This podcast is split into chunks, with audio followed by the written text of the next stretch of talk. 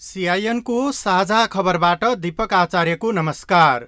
साझा खबर देशभरिका सामुदायिक रेडियो सिआइएन खबर डट कम र मोबाइल एप सिआइएनमा पनि सुन्न सकिन्छ।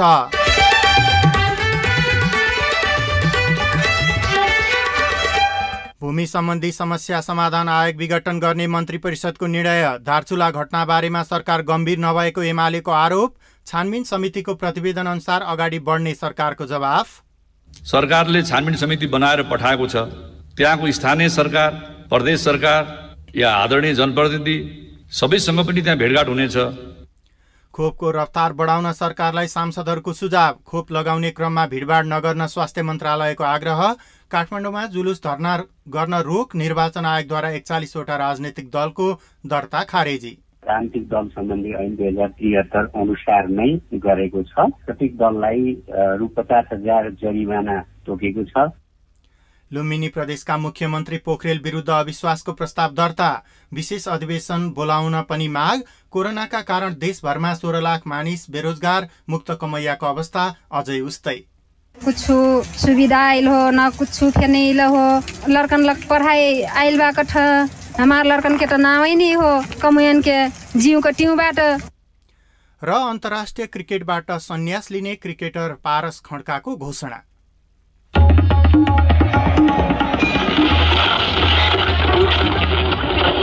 सयौं रेडियो।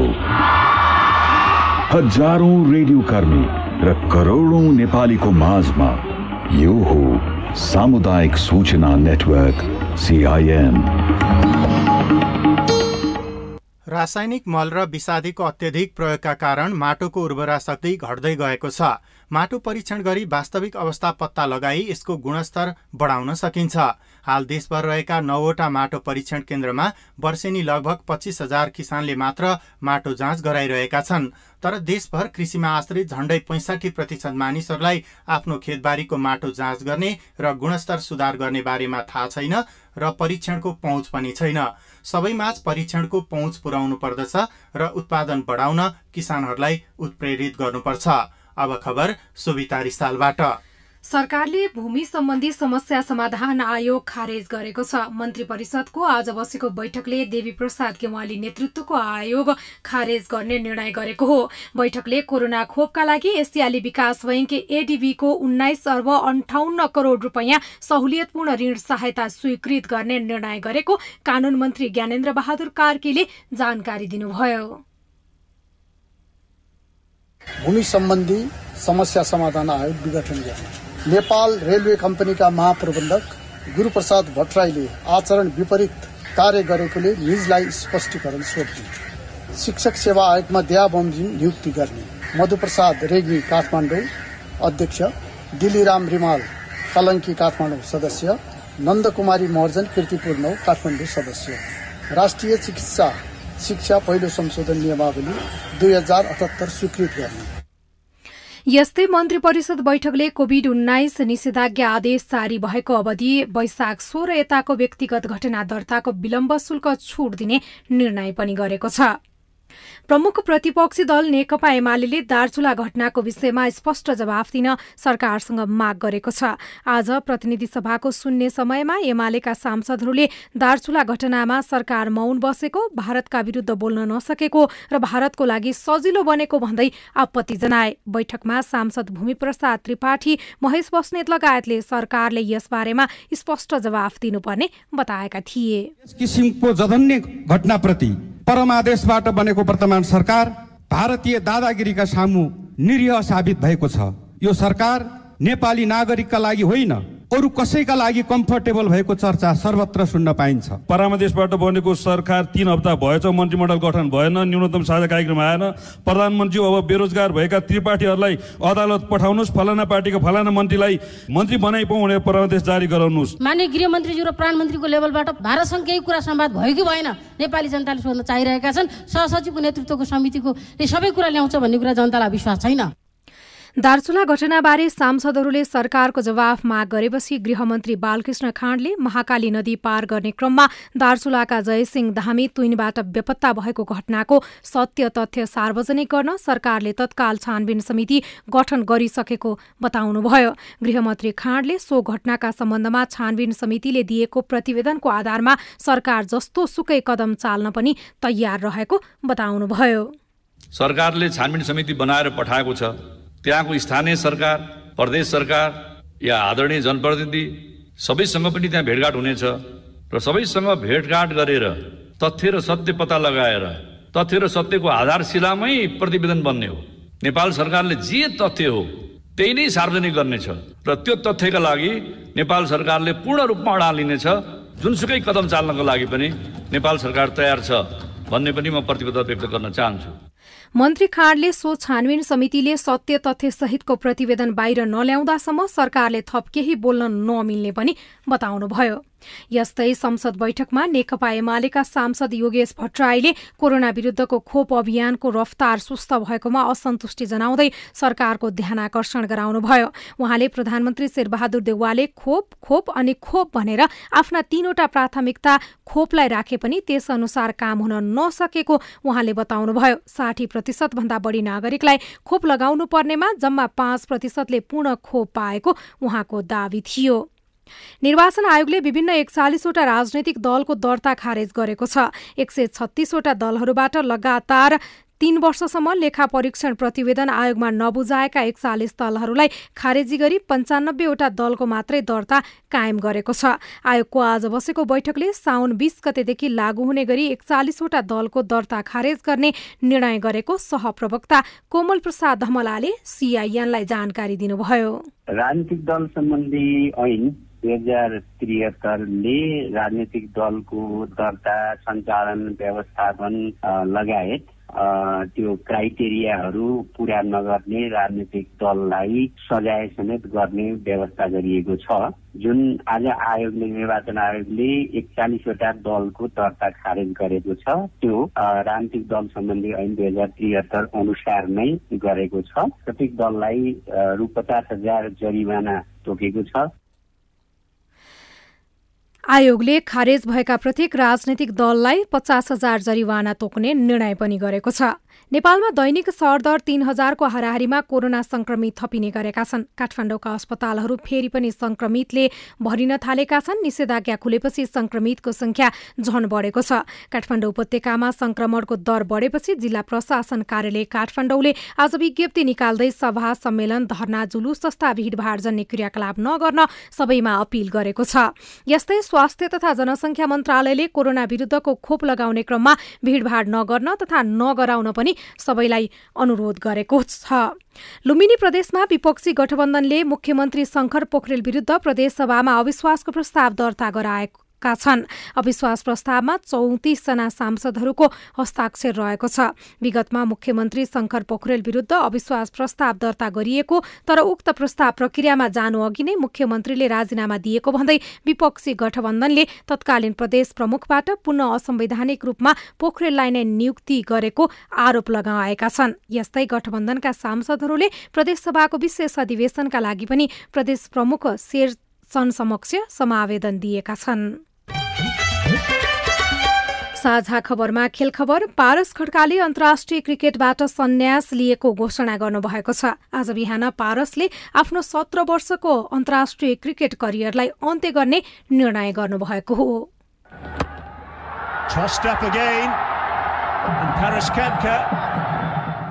अब अन्तर्राष्ट्रिय क्रिकेटमा पारस खड्काको ब्याटबाट रन बनेको देख्न पाइने छैन अनि सुन्न पाइने छैन। मैदान गुन्जयमान बनाउँदै पारसको नाममा गरिने हुटिङ। तेत्तीस वर्षका पारसले सत्र वर्ष अघि अन्तर्राष्ट्रिय क्रिकेट यात्रा सुरु गर्दा नेपाली क्रिकेट खासै लयमा थिएन। सिनियर टिममा खेल्न थालेको पाँच वर्षपछि नै अलराउण्डर पारसले नेपाली टिमको नेतृत्व सम्हाल्ने मौका पाउनु भएको थियो। त्यसपछि नेपाली क्रिकेटले सफलताको स्वाद चाख्न थाल्यो समर्थकहरू खुसी हुन पाए। पारसको सन्यासमा समर्थकको प्रतिक्रिया यस्तो छ। अहिलेको नयाँ युवाहरू पनि राम्रो छन्। अब नयाँ युवाहरूले पनि मौका पाउनुपर्छ। पारस खड्काले रिटायरमेन्ट गरेर खासै नेपाललाई त्यति साह्रो धेरै ठुलो घाटा हुन्छ भन्ने चाहिँ मलाई लाग्दैन। पारस खड्काको बेला अझै भएको थिएन। नेपाली क्रिकेटमा उहाँको अझै आवश्यकता थियो। केही समय उहाँलाई अझै पनि फ्यानहरूले र नेपाली क्रिकेट प्रेमीहरूले देख्न चाहन्थे। तर पनि केही आंशिक केही कारणहरू होलान्। त्यो कारणले उहाँ बाहिरिए पनि खेलाडीको रूपमा नभए पनि नेपाली क्रिकेटलाई एउटा मार्गमा हिँडाउनका लागि आफ्नो महत्वपूर्ण भूमिका खेल्नुहुनेछ भन्ने अपेक्षा चाहिँ गरेको छ। कुनै समय डिभिजन पाँचमा अड्किएको नेपाली क्रिकेटलाई टी ट्वेन्टी विश्वकप हुँदै एक दिवसीय अन्तर्राष्ट्रिय मान्यता दिलाउने यात्राको नेतृत्व पारसले गर्नुभयो। पारस जति सफल खेलाडी र कप्तान अब नेपाली क्रिकेटले बिरलै पाउनेछ। जुन कुरा राष्ट्रिय टीमका खेलाडीहरू पनि स्वीकार छन् ट्यालेन्टेड होइन एकदमै राम्रो अब आउटस्ट्यान्डिङ लिडर होइन। उसको पर्फर्मेन्सदेखि लिएर सबै कुराले नै त्यो सबै कुरा बोल्छ होइन। आफ्नो एउटा डिसिजनमा हिँड्नुहुन्छ आफ्नो एउटा बाटो बनाउँछ जस्तो भनौँ होइन। अहिले नेपाल टिम जहाँ पनि छ मलाई लाग्छ कि पारदाईको कप्तानले गर्दा। अभियसली लाइक नेपाल टिमको रिजल्ट नै भन्छ मैले भन्नुभन्दा पनि बढी। बाइस वर्षको उमेरमा कप्तानको जिम्मेवारी पाउनुभएका पारसले झण्डै दस वर्षपछि दुई हजार छयत्तर असोजमा कप्तानीबाट राजीनामा दिनुभएको थियो।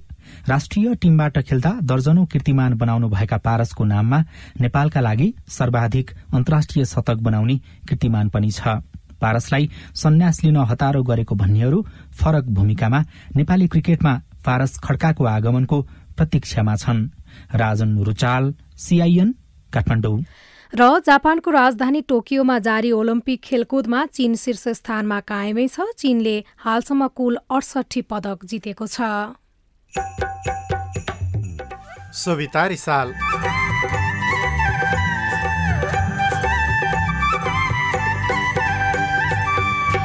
पहिरोले विस्थापित बनायो स्थानीय सरकारले बसोबासको प्रबन्ध मिलाउन सकेन। हामीले नजिकबाट देख्छौँ हामीले नजिकबाट पीडा बुझ्छौँ तर यसको सहयोग पुरै गर्न नसकिने हुनाले पनि सङ्घ सरकार र प्रदेश सरकारसँग हाम्रो ठुलो चाहिँ आशा छ। अब प्रदेश र केन्द्रसँग आश। रिपोर्टसँगै कोरोनाले रोजगारी गुमाएकाहरूलाई सरकारले कसरी सघाइरहेको छ? लगायतका सामग्री बाँकी नै छन्। सिआइएनको साझा खबर सुन्दै गर्नुहोला। शरीर हुन्छ अङ्ग भङ्ग जसले तेजाब छर्छ। तेजाब हानि शरीरका संवेदनशील अङ्ग। बिस वर्ष जेल दस लाख क्षति पूर्ति भर्छ। तेजाबको कारणबाट पीडितको ज्यान गए।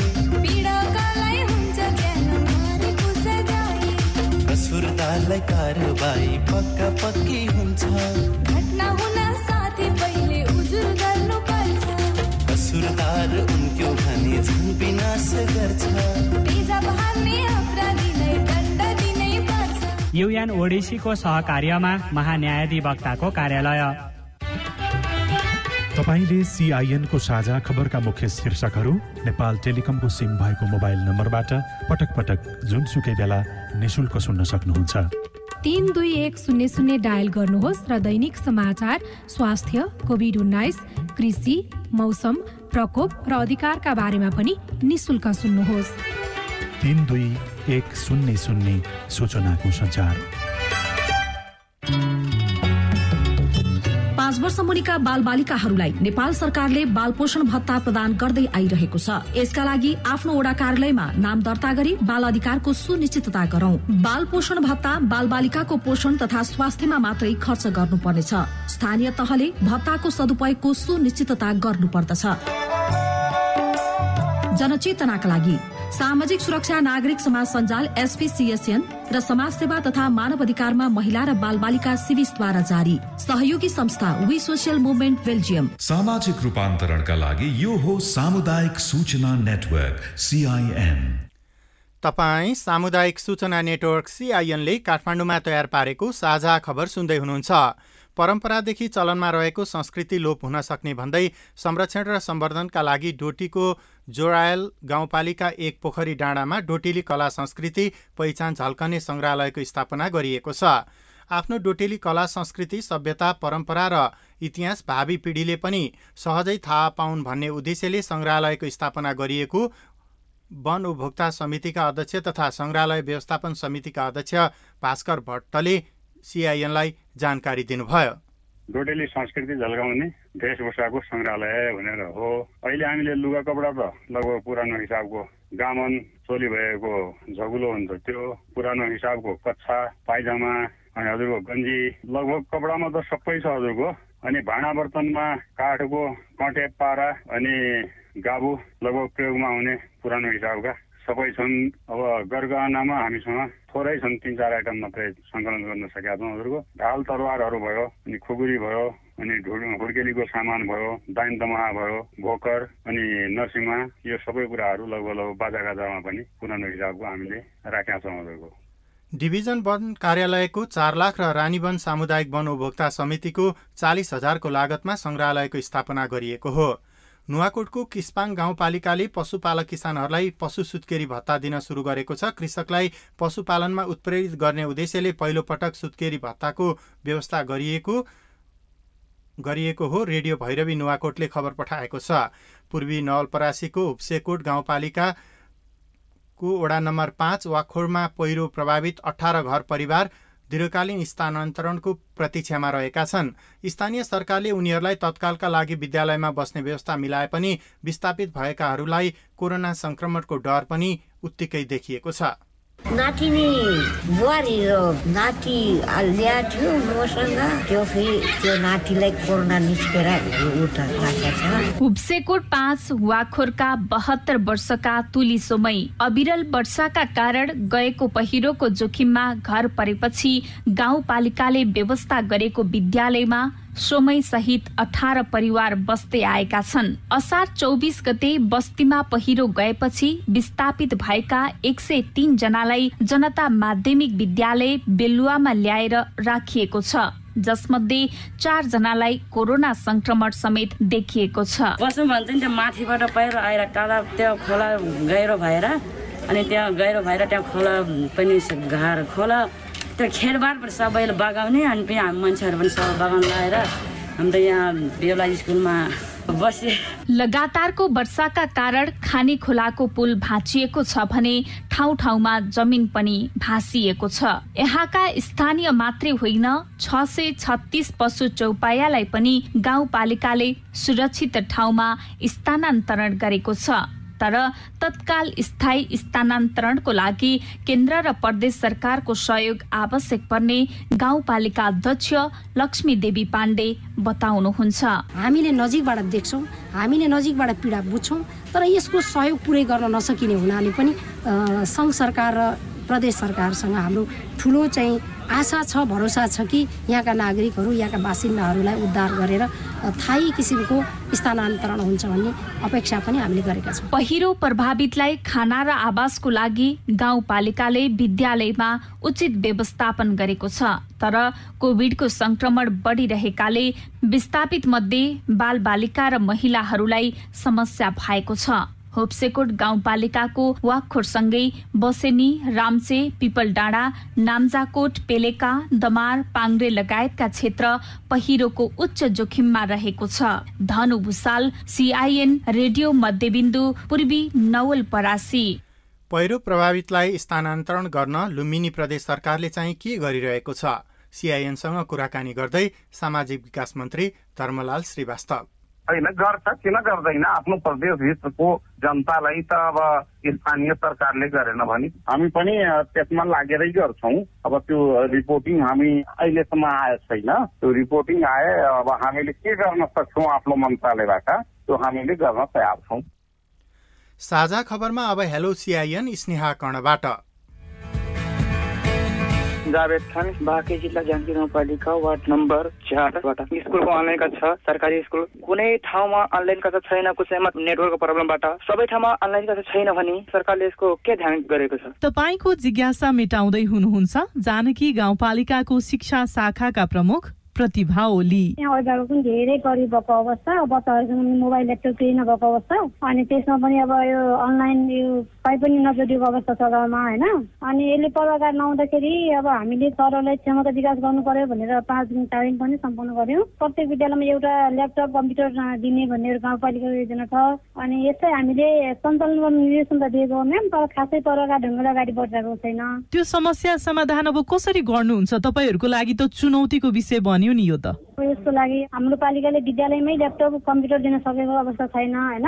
अब विद्यालयमा नै ल्यापटप कम्प्युटर नभएतिर नेटको विस्तार हुन नसकेको अवस्थामा शिक्षकहरूलाई पनि एकदमै समस्या छ। गाउँपालिकामा कम्प्युटरहरू माग गरिएको हो। अब हेरौँ एक दुई महिनाभित्रै सुलभ हुन्छ कि भन्ने लागिरहेको छ नमस्कार म दाङ जिल्ला देवखुरी लमई नगरपालिका वार्ड नम्बर एक सुन्दरीबाट खिमबहादुर कुमार बोलिरहेको छु। मिति दुई हजार चौहत्तर तिन महिना अठाइस गते लमई नगरपालिकामै बस्ने कुनै व्यक्तिसँग मेरो श्रीमतीको नाममा रहेको दुई कट्ठा जग्गा छिनोमा पास गरी रु दुई लाख रुपियाँ मात्र लिएका थियौँ। तर सो व्यक्तिले हामीहरूलाई पाँच लाख रुपियाँको सावा ब्याज जोडी रु नौ लाख आठ हजार रुपियाँ हामीले दिइसकेको। तर हामी ठगीमा परेको महसुस गरी विभिन्न निकायमा गयौँ। तर निज व्यक्ति पावरफुल भएकोले हाम्रो कहीँ कतै केही नलागेकोले हामीहरूले कहाँ कोसँग सम्पर्क गर्नु पर्ला बताइदिएमा आभारी हुने थिएँ धन्यवाद। खेम बहादुरजी तपाईँको यो समस्या समाधानको उपायबारे बताइदिन हामीले लमही नगरपालिकाका कानुनी सल्लाहकार दीपक रेग्मीलाई भनेका छौँ। एकचोटि नगरपालिकामा सम्पर्क गर न भनेर सिकाइदिनु भयो भने अनि के रहेछ उहाँको सबै कुरो कुरो नसोध्दै त यसै उसै भन्नै सकिन्न। उहाँले नगरपालिकामा सम्पर्क राख्नुभयो भने उहाँलाई बाटो सल्लाह दिन सक्छौँ हामी। के रहेछ उहाँको डकुमेन्टका कुराहरू पनि सबै बुझ्नु पाएपछि अनि सल्लाह दिनु। तपाईँ जुनसुकै बेला हाम्रो टेलिफोन नम्बर शून्य एक बाहन्न साठी छ चार छमा फोन गरेर दिइएको निर्देशन अनुसार आफ्नो विचार गुनासो प्रश्न तथा प्रतिक्रिया रेकर्ड गर्न सक्नुहुनेछ। तपाईँ सामुदायिक सूचना नेटवर्क सिआइएनले काठमाडौँमा तयार पारेको साझा खबर सुन्दै हुनुहुन्छ। कोरोना कहरको असर रोजगारी छैन गुमाउनेहरू सरकारको सहयोगको प्रतीक्षामा। के गर्नु त घरमै बसेर अब खेती किसानी हो अरू के हुने त खेती किसानी नै हो। छोराछोरी पाल्ने खाने बस त्यही छ अब केही छैन कामकाज। सरकारले रोजगारी दिने घोषणा गर्यो कार्यान्वयन भएन। रिपोर्टसँगै मुक्ति घोषणा भएको दुई दशक बित्यो तर मुक्त कमैयाको समस्या उस्ताको उस्तै लगायतका सामग्री बाँकी नै छन्। सिआइएनको साझा खबर सुन्दै गर्नुहोला।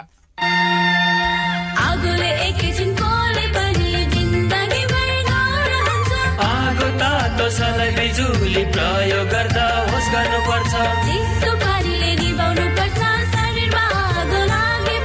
सुटीले छोपी लानु पर्छ बिरामीलाई स्वास्थ्य चौकी।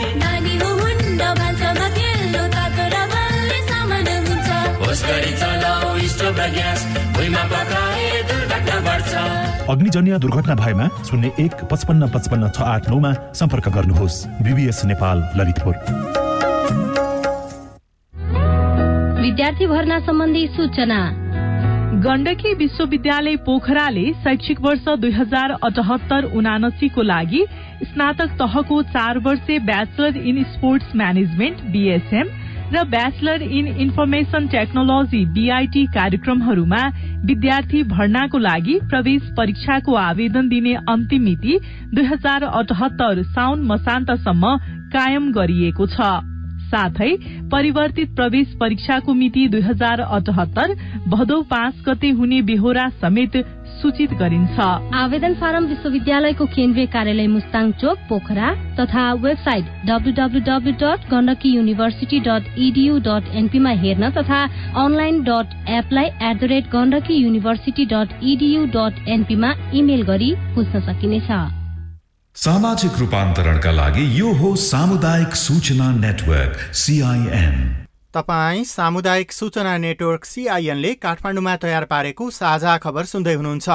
कोरोना महामारी बढ्दै जाँदा विश्वभर बीस करोड नागरिकले रोजगारी गुमाउने अन्तर्राष्ट्रिय श्रम संगठन आइएलओले प्रक्षेपण गरेको छ। कोरोनाकै कारण नेपालमा पनि लाखौं मानिस बेरोजगार भएका छन्। उनीहरूलाई रोजगारी दिलाउनको लागि सरकारले के के गरिरहेको छ? नुवाकोटका कान्छी तामाङलाई कोरोना भाइरसको संक्रमण फैलनु अघि फुर्सद हुँदैन थियो। दिनमा चार पाँच घरमा काम गर्न पुग्ने उहाँ अहिले भने एउटा घरमा मात्रै काम गर्नुहुन्छ। यसले उहाँको आमदानी घटेको छ।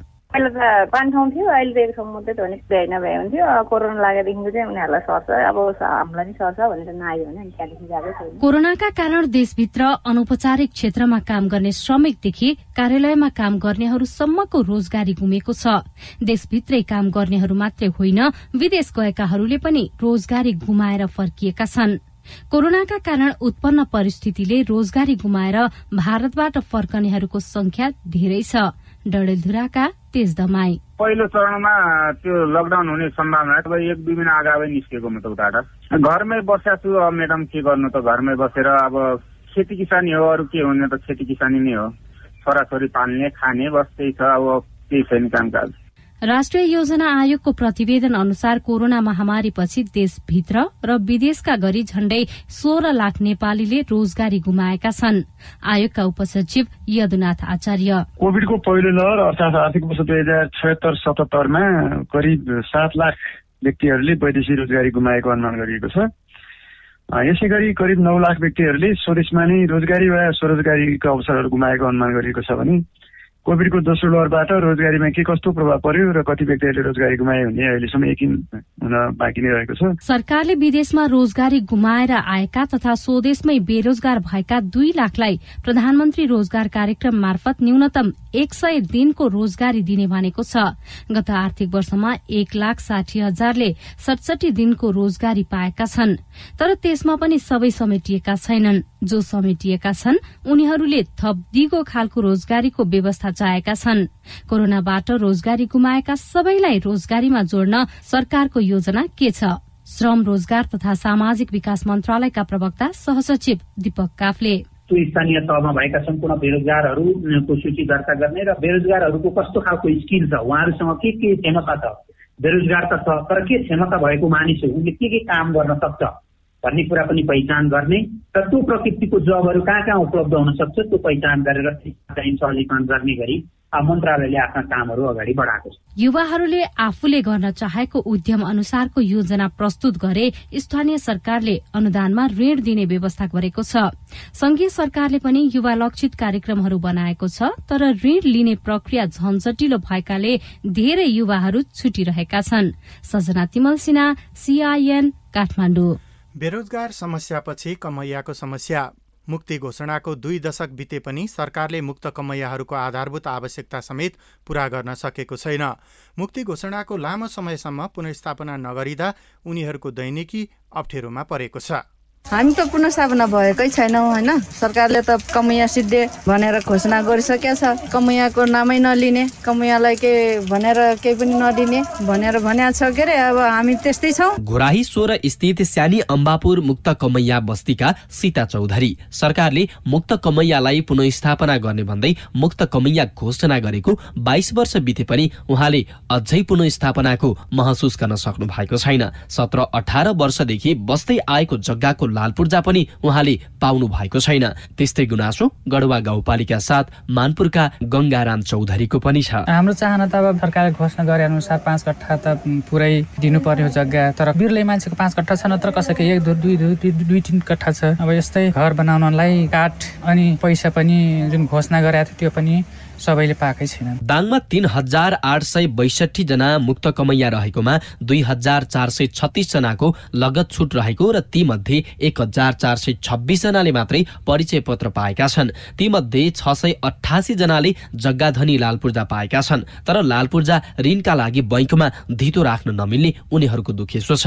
शेरबहादुर देउबा प्रधानमन्त्री हुँदा दुई हजार सन्ताउन्न साउन दुई गते मुक्त कमैया घोषणा गरिएको थियो। दुई हजार पचहत्तर सालपछि मुक्त कमैयाहरूको पुनः स्थापनाका लागि कुनै काम हुन नसकेको बताउनुहुन्छ। भूमि सुधार तथा मालपोत कार्यालय दाङका प्रमुख दलबहादुर बस्नेत। जसरी एउटा नीति निर्माणमा कामहरू भएको थियो त्यसमा चाहिँ उहाँहरूको मागहरू पुरा नभएको कुराहरू चाहिँ हामीले पाएका छौँ। त्यसैले यसलाई पुरा गर्नको लागि यो कामलाई चाहिँ पचहत्तर सालदेखि रोकेको कामलाई निरन्तरता दिएर वास्तविक सुकुम्बासी वास्तविक चाहिँ कमैयाहरू को हुन् तिनको पहिचान गरेर हाम्रो कार्यालयमा अभिलेख आयो भने हामीले त्यसलाई कार्यान्वयन गर्नेमा चाहिँ अगाडि बढ्नेछौँ। छुटेका मुक्त कमैयाको लगत लिएर परिचय पत्रको व्यवस्था गर्नुपर्ने उनीहरूको माग छ। पुनस्थापना नभएकाहरूलाई तत्काल जग्गा दिई घर निर्माणका लागि काठ उपलब्ध गराउन एक मुक्त कमैया एक रोजगारको सिर्जना गर्न परिचय पत्रको आधारमा बालबालिकालाई उच्च शिक्षासम्म निशुल्क पढाउने व्यवस्था गर्न पनि उनीहरूले माग गरेका छन्। घोराई र स्यानी अम्बापुर मुक्त कमैया बस्तीका साबी चौधरी। पठक बाटी त अनि वो वर्षे हमरा ढेर ढेर दुख लागत। न हमार लग सुविधा आइल हो न कुछ फेनिल हो। लड़कन लग पढ़ाई आइल बा कठ हमार लड़कन के तो नाम ही नहीं हो कमुयन के जिउको टिउबाट। हाम्रो जौन लेबरकै कै हाम्रो बाती। सरकारले मुक्त कमैयालाई जग्गा घर र स्वरोजगारमूलक तालिमको व्यवस्था गर्ने घोषणा गरे पनि अहिलेसम्म कुनै काम भएको छैन। चन्द्रप्रकाश नेपाली सिआइएन रेडियो मध्यपश्चिम दाङ। भूमि सम्बन्धी समस्या समाधान आयोग विघटन गर्ने मन्त्री परिषदले निर्णय गरेको छ। दार्चुला घटनाबारेमा सरकार गम्भीर नभएको एमाले आरोप लगाएको छ। निर्वाचन आयोगले एकचालिसवटा राजनैतिक दलको दर्ता खारेज गरेको छ। लुम्बिनी प्रदेशका मुख्यमन्त्री शङ्कर पोखरेल विरुद्ध अविश्वासको अविश्वासको प्रस्ताव दर्ता भएको छ र अन्तर्राष्ट्रिय क्रिकेटबाट सन्यास लिने घोषणा पारस खड्काले गर्नुभएको छ। अवस्था आजलाई साझा खबरको समय सकियो। प्राविधिक साथी सुभाष पन्तलाई धन्यवाद। भोलि साउन बिस गते बिहान छ बजेको साझा खबरमा फेरि भेटौँला। अहिलेलाई भने म दिपक आचार्य पनि बिदा हुन्छु। नमस्कार शुभरात्री।